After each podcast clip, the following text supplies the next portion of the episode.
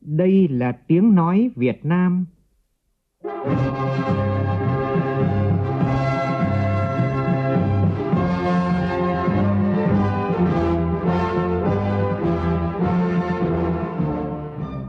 là tiếng nói Việt Nam, phát thanh từ Hà Nội, thủ đô nước Cộng hòa xã hội chủ nghĩa Việt Nam.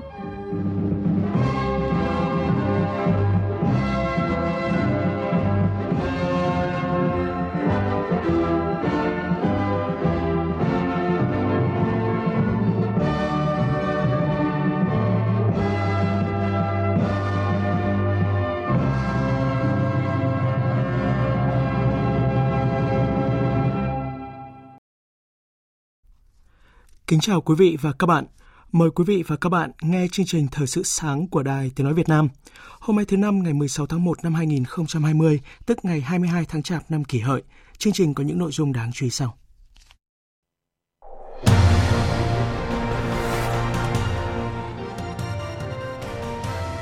Thủ tướng Nguyễn Xuân Phúc dự lễ công bố và trao giải báo chí Búa Liềm Vàng lần thứ tư Hội nghị các quan chức cao cấp ASEAN diễn ra hôm nay tại thành phố Nha Trang, tỉnh Khánh Hòa nhằm ra soát nội dung chính sẽ được bàn thảo tại hội nghị hẹp Bộ trưởng Ngoại giao ASEAN vào ngày mai. Bộ Công an sẽ tổ chức trọng thể lễ tang ba cán bộ chiến sĩ công an vừa hy sinh tại xã Đồng Tâm, huyện Mỹ Đức tại nhà tang lễ quốc gia Hà Nội vào sáng nay. Thủ tướng Nga Medvedev cùng toàn bộ quan chức chính phủ Nga từ chức để tạo điều kiện cho Tổng thống Putin sửa hiến pháp. Sau gần 2 năm xảy ra xung đột thương mại, Mỹ và Trung Quốc vừa ký thỏa thuận thương mại giai đoạn 1. Đây được xem như nỗ lực chấm dứt cuộc chiến kinh tế giữa hai cường quốc thế giới.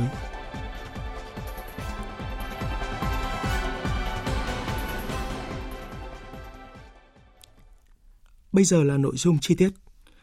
Hôm qua tại Hà Nội, Ban chỉ đạo Trung ương về phòng chống tham nhũng đã họp phiên thứ 17.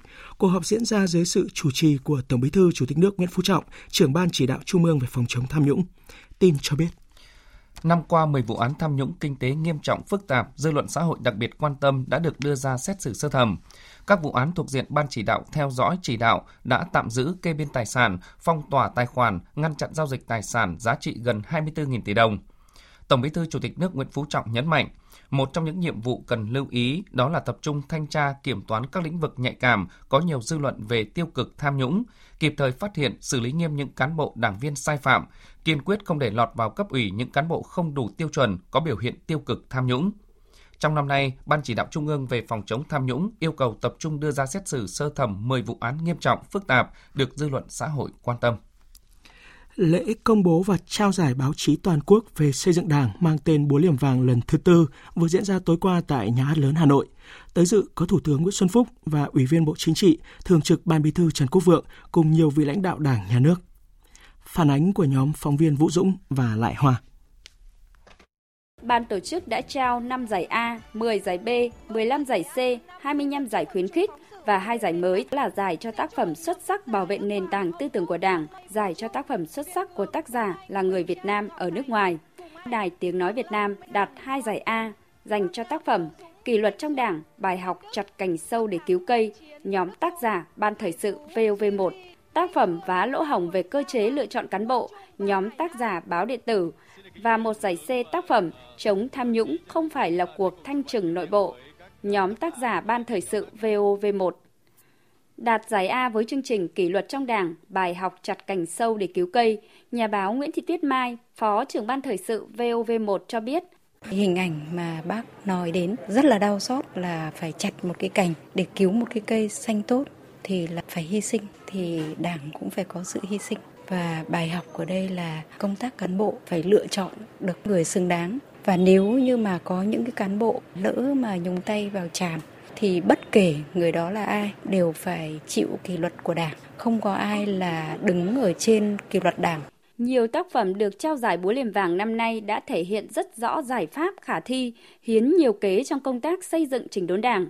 Nhận giải A với loạt phóng sự bảo vệ nền tảng tư tưởng của đảng, chống quan điểm sai trái thù địch, nhà báo Đức Hoàng, Ban Thời sự Đài truyền hình Việt Nam cho biết. Chúng tôi ra cái chương trình với một thời lượng gần 50 phút chuyên về bảo vệ nền tảng, phản bác cái luận điệu sai trái thù địch là với mục đích làm trong sạch bộ máy.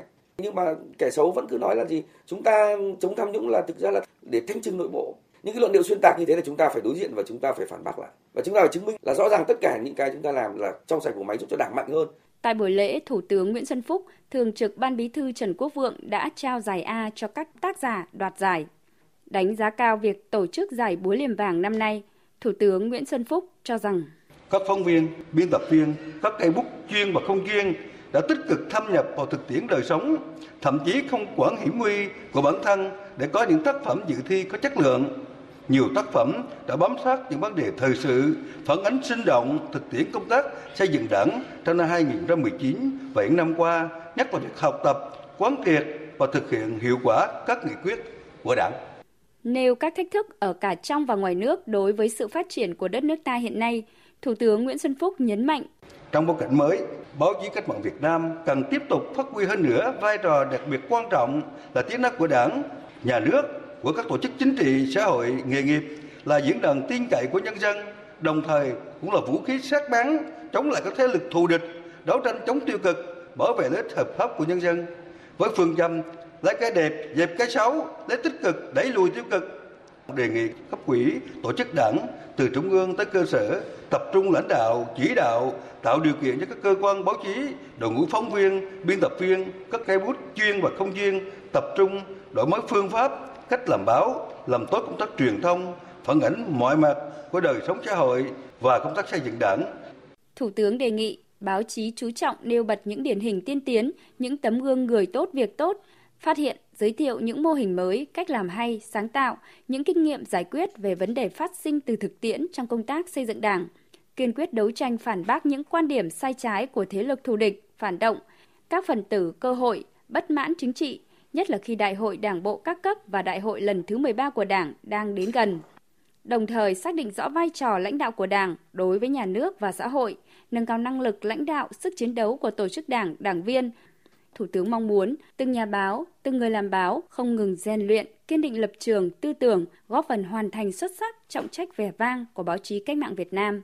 Thủ tướng đề nghị mọi tầng lớp nhân dân tiếp tục hăng hái, tích cực tham gia xây dựng Đảng bằng những hành động cụ thể dưới mọi hình thức phù hợp.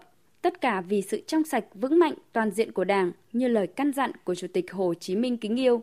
Đảng ta là đạo đức, là văn minh, là người lãnh đạo, là người đầy tớ thật trung thành của nhân dân. Nhân dịp này, Ban chỉ đạo, Ban tổ chức giải phát động giải báo chí toàn quốc về xây dựng Đảng, giải búa liềm vàng lần thứ 5 năm 2020. Vào sáng qua, Chủ tịch Quốc hội Nguyễn Thị Kim Ngân tới thăm và chúc Tết các cán bộ chiến sĩ Ban Chỉ huy quân sự tỉnh Đắk Lắk. Và vào chiều qua tại thành phố Hồ Chí Minh, Chủ tịch Quốc hội đã đến dâng hương tưởng niệm, thăm hỏi tại gia đình các vị lão thành cách mạng và nguyên lãnh đạo Đảng, Nhà nước. Chủ tịch Quốc hội đã tới dâng hương tưởng nhớ cố Thủ tướng Võ Văn Kiệt tại nhà riêng, cố Thủ tướng Phan Văn Khải, cố Chủ tịch Hội đồng Bộ trưởng Phạm Hùng, cố Chủ tịch Quốc hội Nguyễn Hữu Thọ, Chủ tịch Quốc hội Việt Nam khóa 7. Chủ tịch Quốc hội Nguyễn Thị Kim Ngân cũng đã tới dâng hương tưởng nhớ cố Chủ tịch nước Đại tướng Lê Đức Anh và dâng hương tưởng nhớ cố Tổng Bí thư Nguyễn Văn Linh. Chủ tịch Quốc hội đã trò chuyện với phu nhân cố Tổng Bí thư bà Ngô Thị Huệ, năm nay 103 tuổi. Bà nguyên là Phó Bí thư tỉnh ủy Vĩnh Long, đại biểu Quốc hội từ khóa 1 đến khóa 4 bà cũng là một trong 10 nữ đại biểu của Quốc hội Việt Nam khóa đầu tiên. Vào tối qua, Ủy ban nhân dân tỉnh Đắk Nông tổ chức lễ công bố quyết định thành lập thành phố Gia Nghĩa. Tới dự có Phó Chủ tịch nước Đặng Thị Ngọc Thịnh. Tin của phóng viên Hoàng Quy. Theo quyết định của Ủy ban Thường vụ Quốc hội, thành phố Gia Nghĩa, tỉnh Đắk Nông được thành lập trên cơ sở toàn bộ 284 km vuông diện tích tự nhiên và quy mô dân số hơn 85.000 người của thị xã Gia Nghĩa. Thành phố có 6 phường và 2 xã Phát biểu tại lễ công bố, Phó Chủ tịch nước Đặng Thị Ngọc Thịnh lưu ý, thành phố Gia Nghĩa và tỉnh Đắk Nông đang bước vào thời kỳ phát triển với những thuận lợi thời cơ lớn nhưng cũng còn nhiều khó khăn thách thức. Đảng bộ chính quyền và nhân dân Đắk Nông cần phát huy kết quả đạt được, tiếp tục lãnh đạo chỉ đạo, quản lý, đầu tư xây dựng thành phố trở thành đô thị trung tâm năng động, sáng tạo toàn diện cả công nghiệp, thương mại dịch vụ và du lịch. Vào tối qua tại Hà Nội, Trung ương Hội nạn nhân chất độc da cam dioxin Việt Nam tổ chức chương trình nghệ thuật tri ân Tết vì nạn nhân chất độc da cam Việt Nam lần thứ hai. Sau nửa tháng phát động, đến nay chương trình đã tổ chức thăm tặng nhà tình nghĩa, tặng quà Tết cho hơn 1.200 nạn nhân chất độc da cam tại 22 tỉnh, thành phố trong cả nước với tổng số tiền 1 tỷ đồng.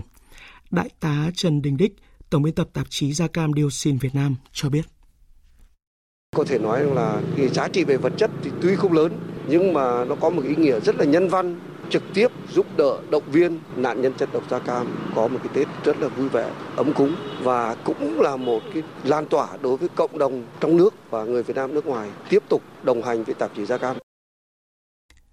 Chỉ còn 8 ngày nữa là đến Tết, không khí mua sắm tại các siêu thị, cửa hàng tiện lợi và chợ truyền thống ở nhiều địa phương đang rất nhộn nhịp.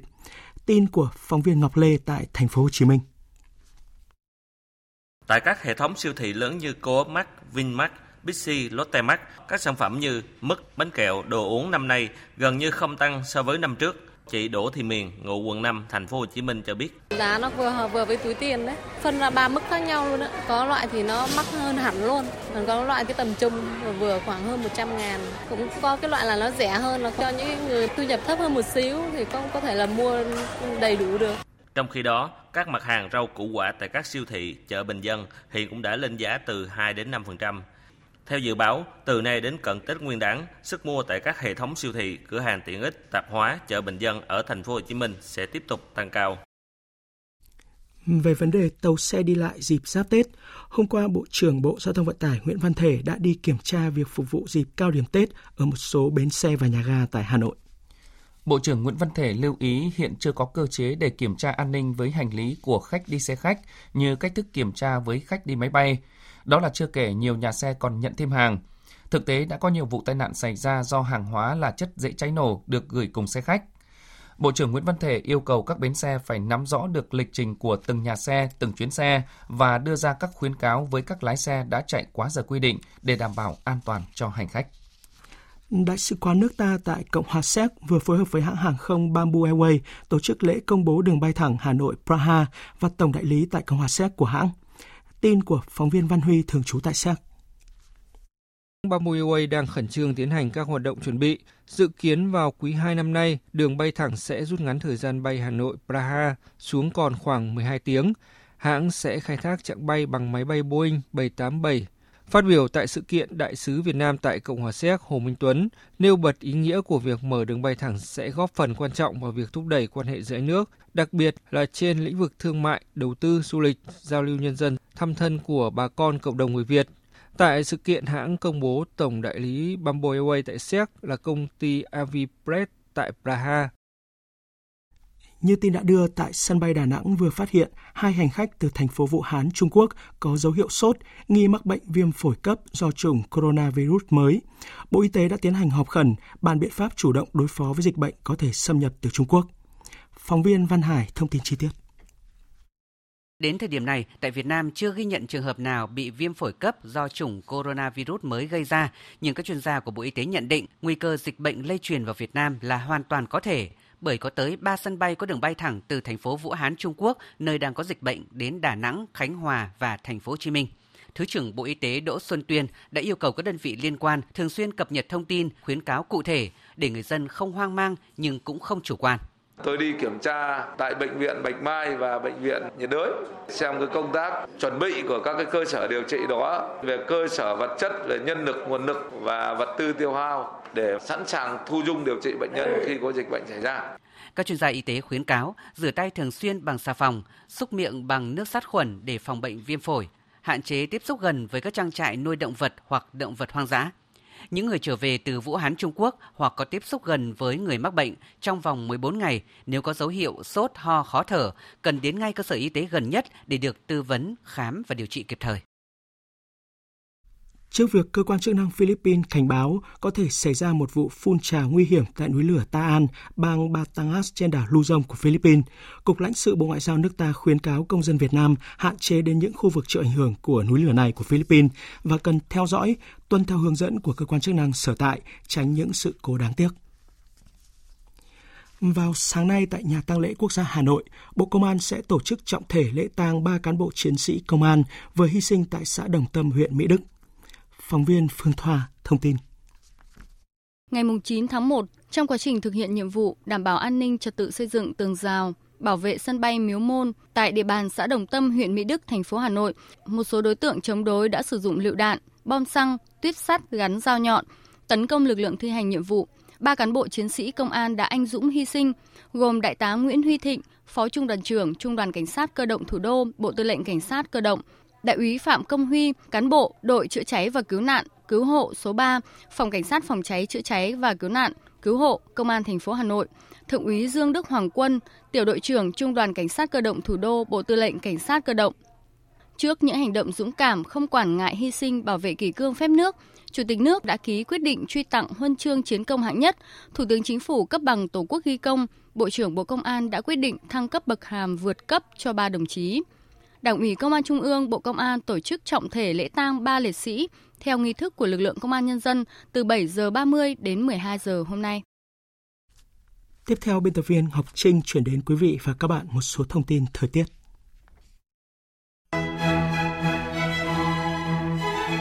Trung tâm Dự báo Khí tượng Thủy văn Quốc gia cho biết, ở phía Bắc có một bộ phận không khí lạnh đang di chuyển xuống phía Nam. Khoảng chiều nay, bộ phận không khí lạnh này sẽ ảnh hưởng đến một số nơi ở vùng núi Bắc Bộ. Tối và đêm nay ảnh hưởng đến các nơi khác ở phía Đông Bắc Bộ và Bắc Trung Bộ, sau đó ảnh hưởng đến một số nơi ở phía Tây Bắc Bộ và Trung Trung Bộ. Do ảnh hưởng của không khí lạnh, chiều nay ở vùng núi Bắc Bộ có mưa, mưa nhỏ. Tối và đêm nay ở phía Đông Bắc Bộ và Bắc Trung Bộ có mưa, mưa nhỏ dài rác. Ở Bắc Bộ và Bắc Trung Bộ từ ngày mai trời chuyển rét. Khu vực Hà Nội đêm nay có lúc có mưa, mưa nhỏ, ngày mai trời chuyển rét.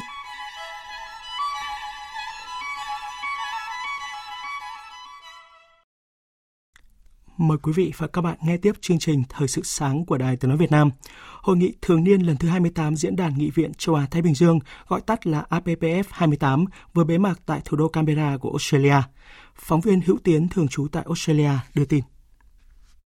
Hội nghị APPF 28 với sự tham gia của các đoàn đại biểu đến từ 19 quốc gia thành viên và 10 quốc gia quan sát viên đã thông qua 19 nghị quyết và một thông cáo chung. Trong đó Việt Nam tham gia đồng bảo trợ hai nghị quyết quan trọng là nghị quyết về thương mại và nghị quyết về kinh tế kỹ thuật số. Trong phiên toàn thể cuối cùng của hội nghị, đại diện đoàn Quốc hội Việt Nam cùng các trưởng đoàn đã ký thông cáo chung và đồng thuận trao quyền chủ tịch luân phiên APPF cho Quốc hội Hàn Quốc, nước chủ nhà APPF 29. Bên lề hội nghị APPF 28, Ủy viên Bộ Chính trị, Phó Chủ tịch Thường trực Quốc hội Tòng Thị Phóng đã hội kiến Phó Chủ tịch Thượng viện Australia Sulai, có các cuộc gặp song phương với Chủ tịch Quốc hội Lào Pani Yathotu và Chủ tịch Quốc hội Campuchia hen Samrin.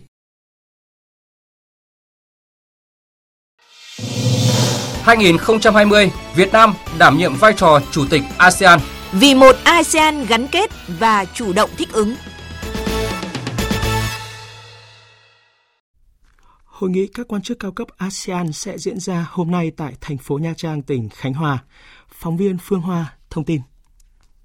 Cuộc họp nhằm chuẩn bị và giả soát tất cả những nội dung chính sẽ được bàn thảo tại Hội nghị hẹp Bộ trưởng Ngoại giao ASEAN sẽ diễn ra vào ngày mai 17 tháng 1 do Phó Thủ tướng Bộ trưởng Ngoại giao Phạm Bình Minh chủ trì. Đây là hội nghị cấp bộ trưởng đầu tiên mở màn cho chuỗi những hoạt động cấp cao trong năm Chủ tịch ASEAN của Việt Nam. Tại hội nghị hẹp các bộ trưởng ngoại giao ASEAN, các đại biểu sẽ quyết định định hướng chương trình công tác của cả năm ASEAN. Là nước chủ tịch ASEAN 2020, Việt Nam sẽ trình bày các ý tưởng, sáng kiến của Việt Nam trong năm chủ tịch cũng như các kết quả dự kiến của ASEAN 2020 để các nước cho ý kiến. Kết quả hội nghị sẽ được thông báo tại buổi họp báo vào chiều mai 17 tháng 1 là một trong những hoạt động giao lưu văn hóa mở đầu năm ASEAN 2020 nhằm thúc đẩy giao lưu văn hóa giữa các quốc gia. Vụ Ngoại giao Văn hóa và UNESCO Bộ Ngoại giao vừa phối hợp với nhóm phụ nữ cộng đồng ASEAN tại Hà Nội tổ chức chương trình Khám phá văn hóa cổ truyền Việt Nam. Tin của phóng viên Lan Anh. Các đại biểu đã thăm dây chuyền sản xuất sản phẩm truyền thống, thưởng thức văn hóa ẩm thực Tết Nguyên đán. Đặc biệt, chương trình còn có cuộc thi trải nghiệm làm bánh trưng với sự tham gia của các đại sứ và phu nhân cùng với những người địa phương. Đại sứ Liên bang Nga tại Việt Nam Konstantin Vnukov chia sẻ. Tôi đã đón Tết ở Việt Nam được 4 năm. Vào những ngày Tết, phu nhân và các nhân viên ở đại sứ quán của tôi cũng gói bánh trưng. Tôi rất quý những ngày Tết ở Việt Nam và tôi nghĩ đây là những ngày Tết của chính mình. Tôi đã từng làm đại sứ ở Trung Quốc và Hàn Quốc, bây giờ là Việt Nam. Vì vậy, tôi rất trân trọng Tết. Khi đến Tết, tôi cảm thấy rất vui vẻ và thoải mái. Chuyển sang các tin thế giới đáng chú ý, Thủ tướng Nga Medvedev vừa tuyên bố từ chức và giải tán chính phủ nhằm tạo điều kiện cho Tổng thống Putin sửa hiến pháp. Phóng viên Văn Thường thường trú tại Nga đưa tin. Thủ tướng Medvedev nhấn mạnh, thông điệp liên bang vừa được Tổng thống Putin tuyên bố đã nêu ra một số thay đổi căn bản đối với hiến pháp Nga. Những thay đổi đó sẽ được áp dụng đối với nhánh hành pháp, lập pháp và tư pháp. Trong bối cảnh này, chính phủ Liên bang Nga nên tạo điều kiện cho Tổng thống đưa ra mọi quyết định cần thiết. Tôi tin rằng đó là điều đúng đắn. Và theo Điều 117 của Hiến pháp Liên bang Nga, chính phủ Nga sẽ giải tán. Tổng thống Putin đã cảm ơn Thủ tướng Medvedev trong thời gian phục vụ vừa qua, song cũng nhấn mạnh rằng nội các của ông Medvedev đã không đạt được tất cả các mục tiêu đề ra. Tổng thống Putin đồng thời yêu cầu các bộ trưởng tiếp tục đảm nhận vai trò là một chính phủ tạm quyền cho tới khi chính phủ mới được thành lập. Tổng thống Putin cũng đã đề nghị ông Medvedev đảm nhận vị trí Phó Chủ tịch Hội đồng An ninh Nga, một cơ quan cố vấn các vấn đề an ninh cho Tổng thống. Và trong diễn biến mới nhất, Tổng thống Putin đã đề cử người đứng đầu cơ quan thuế Liên bang Nga Mikhail Mishutin, 53 tuổi, làm thủ tướng mới của Nga. Dự kiến Hạ viện Nga sẽ nhóm họp để xem xét phê chuẩn đề xuất bổ nhiệm ông Mishutin giữ chức thủ tướng nước này. Nếu Tổng thống Donald Trump nhanh chóng tiến tới được thỏa thuận thương mại giai đoạn 2 với Trung Quốc, Bộ Tài chính Mỹ sẽ xem xét dỡ bỏ thuế quan áp với hàng hóa nước này như một phần của thỏa thuận. Nếu không thì thuế quan sẽ không được dỡ bỏ. Tuyên bố này vừa được Bộ trưởng Tài chính Mỹ đưa ra sau khi Mỹ và Trung Quốc vừa chính thức ký thỏa thuận thương mại giai đoạn 1 tại Nhà Trắng. Phóng viên Phạm Huân thường trú tại Mỹ đưa tin. Thỏa thuận thương mại Mỹ-Trung giai đoạn 1 đang được kỳ vọng giúp hạ nhiệt căng thẳng thương mại kéo dài gần 2 năm qua giữa hai nền kinh tế lớn nhất thế giới và giảm bớt những rủi ro mà nền kinh tế thế giới phải đương đầu. Tổng thống Donald Trump nhấn mạnh. Chúng tôi đang thực hiện bước tiến quan trọng mà nước Mỹ chưa từng thực hiện với Trung Quốc, mở ra một tương lai công bằng và có đi có lại trong thương mại. Thông qua ký kết thỏa thuận thương mại giai đoạn một lịch sử giữa Mỹ và Trung Quốc, chúng tôi cùng nhau sửa chữa sai lầm trong quá khứ. Thỏa thuận giai đoạn 1 sẽ mang lại sự đảm bảo kinh tế và công bằng cho công dân, nông dân và các gia đình Mỹ. Tổng thống Donald Trump đồng thời tuyên bố các khoản thuế của Mỹ đối với hàng hóa Trung Quốc sẽ được duy trì cho tới khi hoàn tất thỏa thuận giai đoạn 2. Trong bức thư gửi tới Tổng thống Donald Trump được Phó Thủ tướng Lưu Hạc công bố tại lễ ký, Chủ tịch Trung Quốc Tập Cận Bình cho rằng việc đạt được thỏa thuận thương mại giai đoạn 1 cho thấy Trung Quốc và Mỹ có thể giải quyết bất đồng và tìm ra giải pháp dựa trên đối thoại. Theo thỏa thuận thương mại giai đoạn 1, Trung Quốc cam kết tăng mạnh lượng hàng nhập khẩu của Mỹ, cung cấp những bảo đảm cho công nghệ Mỹ. Trung Quốc đã nhất trí mua thêm hàng hóa của Mỹ trị giá 200 tỷ đô la trong 2 năm tới, nhiều hơn so với mức của năm 2017, thời điểm trước khi bùng nổ của chiến thương mại Mỹ-Trung. Mỹ hy vọng các lệnh trừng phạt quốc tế đối với Iran sẽ nhanh chóng được tái lập khi Pháp, Anh và Đức chính thức kích hoạt cơ chế giải quyết tranh chấp thỏa thuận hạt nhân với Iran. Trong khi đó, Ngoại trưởng Iran Javad Zarif cho rằng các quốc gia châu Âu đã vi phạm thỏa thuận hạt nhân ký kết giữa quốc gia này với nhóm P5 1 vào năm 2015. Thỏa thuận hạt nhân mang tên kế hoạch hành động chung toàn diện thực tế đã bị các bên vi phạm. Đó là lý do mà chúng tôi đưa vào cơ chế để đảm bảo rằng nếu một bên vi phạm, chúng tôi có thể có những biện pháp để giữ thỏa thuận này còn có hiệu lực. Iran đã có những biện pháp đó vào tháng 5 năm 2018 và những biện pháp này vẫn đang hoạt động. Hiện giờ châu đang che giấu việc họ bất lực trong việc thực hiện những biện pháp đó. Tiếp theo là một số tin thể thao đáng chú ý.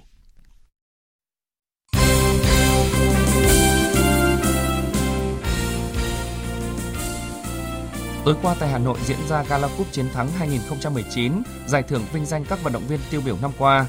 Kình ngư Nguyễn Thị Ánh Viên đã chiến thắng ở hạng mục nữ vận động viên của năm nhờ thành tích giành 6 huy chương vàng tại SEA Games 30. Trong khi đó, Nguyễn Huy Hoàng được vinh danh là nam vận động viên của năm một tuyển thủ khác của đội tuyển bơi đó là Trần Hưng Nguyên giành giải vận động viên trẻ của năm khi đã bất ngờ đem về hai huy chương vàng cho thể thao Việt Nam ở SEA Games 30. Với chiếc huy chương vàng lịch sử cùng với những chiến tích huy hoàng trong suốt thời gian qua, đội tuyển bóng đá U22 Việt Nam cũng được chú ý nhiều nhất ở cúp chiến thắng năm nay khi đoạt giải đội tuyển của năm. Còn ông Park Hang-seo được vinh danh hạng mục huấn luyện viên người nước ngoài của năm. Ở các hạng mục khác, huấn luyện viên Trần Văn Sĩ môn điển kinh là huấn luyện viên của năm. Ông Bùi Tử Liêm, tổng thư ký đầu tiên của Ủy ban Olympic Việt Nam được vinh danh thành tựu công hiến trọn đời. Chiều tối qua tại Thái Lan đã diễn ra 4 cặp đấu trong khuôn khổ lượt trận cuối cùng ở bảng B và C vòng chung kết giải bóng đá vô địch U23 châu Á 2020. Nhà Nhật Bản hòa Qatar một đều, Syria đã giành quyền đi tiếp dù thua Ả Rập Xê Út 0-1 ở lượt đấu cuối bảng B. Còn ở bảng C, Iran đánh bại Trung Quốc 1-0 nhưng dừng bước vì kém hiệu số bàn thắng bại so với Uzbekistan dù hai đội cùng có 4 điểm. Hàn Quốc chiếm ngôi nhất bảng C với 9 điểm sau 3 trận toàn thắng. Như vậy là đã xác định được hai cặp đấu đầu tiên của vòng tứ kết khi Ả Rập Xê Út sẽ gặp chủ nhà Thái Lan và Australia tranh vé đi tiếp với Syria. Đối thủ tiếp theo của Hàn Quốc và đương kim vô địch Uzbekistan được xác định sau hai trận đấu cuối cùng của bảng D. U23 Việt Nam gặp Cộng hòa Dân chủ Nhân dân Triều Tiên ở thủ đô Bangkok và Jordani gặp các tiểu vương quốc Ả Rập Thống Nhất trong trận đấu cùng giờ tại Buriram.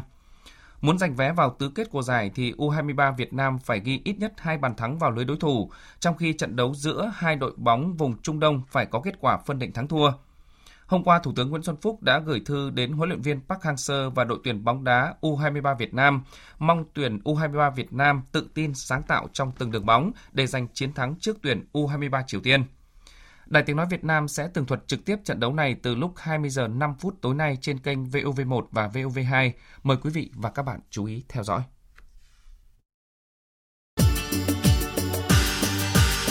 Dự báo thời tiết Bắc Bộ và khu vực Hà Nội nhiều mây, ngày có mưa nhỏ vài nơi, sáng sớm có mưa phùn và sương mù, trưa chiều giảm mây hừng nắng. Riêng vùng núi phía Bắc, chiều có mưa, mưa nhỏ, đêm có mưa vài nơi, gió Đông Nam cấp 2, cấp 3. Từ chiều tối, chuyển hướng Đông Bắc cấp 2, cấp 3. Sáng sớm trời lạnh, đêm trời chuyển rét, nhiệt độ từ 16 đến 26 độ, vùng núi có nơi thấp hơn 13 độ. Các tỉnh từ Thanh Hóa đến Thừa Thiên Huế nhiều mây, có mưa vài nơi. Sáng sớm có nơi có sương mù, trưa chiều giảm mây trời nắng. Riêng phía Bắc, đêm có mưa, mưa nhỏ rải rác, gió nhẹ. Phía Bắc, sáng sớm và đêm trời lạnh, nhiệt độ từ 17 đến 29 độ. Các tỉnh ven biển từ Đà Nẵng đến Bình Thuận có mây, ngày nắng, đêm có mưa vài nơi, gió đông bắc cấp 2, cấp 3, nhiệt độ từ 20 đến 31 độ, có nơi trên 31 độ. Tây Nguyên và Nam Bộ có mây, ngày nắng, đêm không mưa, gió nhẹ, nhiệt độ từ 15 đến 30 độ, có nơi trên 30 độ. Tiếp theo là dự báo thời tiết biển. Vịnh Bắc Bộ có mưa vài nơi, tầm nhìn xa trên 10 km, gió Đông Nam cấp 3, cấp 4. Từ đêm chuyển hướng Đông Bắc mạnh cấp 6, giật cấp 7, biển động. Vùng biển từ Quảng Trị đến Quảng Ngãi có mưa vài nơi, tầm nhìn xa trên 10 km, gió Đông Bắc đến Đông cấp 3, cấp 4. Vùng biển từ Bình Định đến Ninh Thuận, vùng biển từ Bình Thuận đến Cà Mau không mưa, tầm nhìn xa trên 10 km, gió Đông Bắc cấp 4. Vùng biển từ Cà Mau đến Kiên Giang và khu vực Biển Đông có mưa vài nơi, tầm nhìn xa trên 10 km, gió Đông Bắc cấp 4, cấp 5. Từ đêm, gió Đông Bắc mạnh lên cấp 6, giật cấp 7, biển động. Khu vực quần đảo Hoàng Sa thuộc thành phố Đà Nẵng và Vịnh Thái Lan không mưa, tầm nhìn xa trên 10 km, gió Đông Bắc cấp 4, từ đêm, gió Đông Bắc mạnh lên cấp 6, giật cấp 7, biển động. Khu vực quần đảo Trường Sa thuộc tỉnh Khánh Hòa có mưa rào vài nơi, tầm nhìn xa trên 10 km, gió Đông Bắc cấp 4. tại đây chúng tôi kết thúc chương trình Thời sự sáng nay. Chương trình do biên tập viên Hải quân thực hiện với sự tham gia của phát thanh viên Mạnh Cường, kỹ thuật viên Hồng Thanh, chịu trách nhiệm nội dung Nguyễn Mạnh Thắng. Quý vị và các bạn có thể nghe lại chương trình này tại địa chỉ trang web vov1.vn.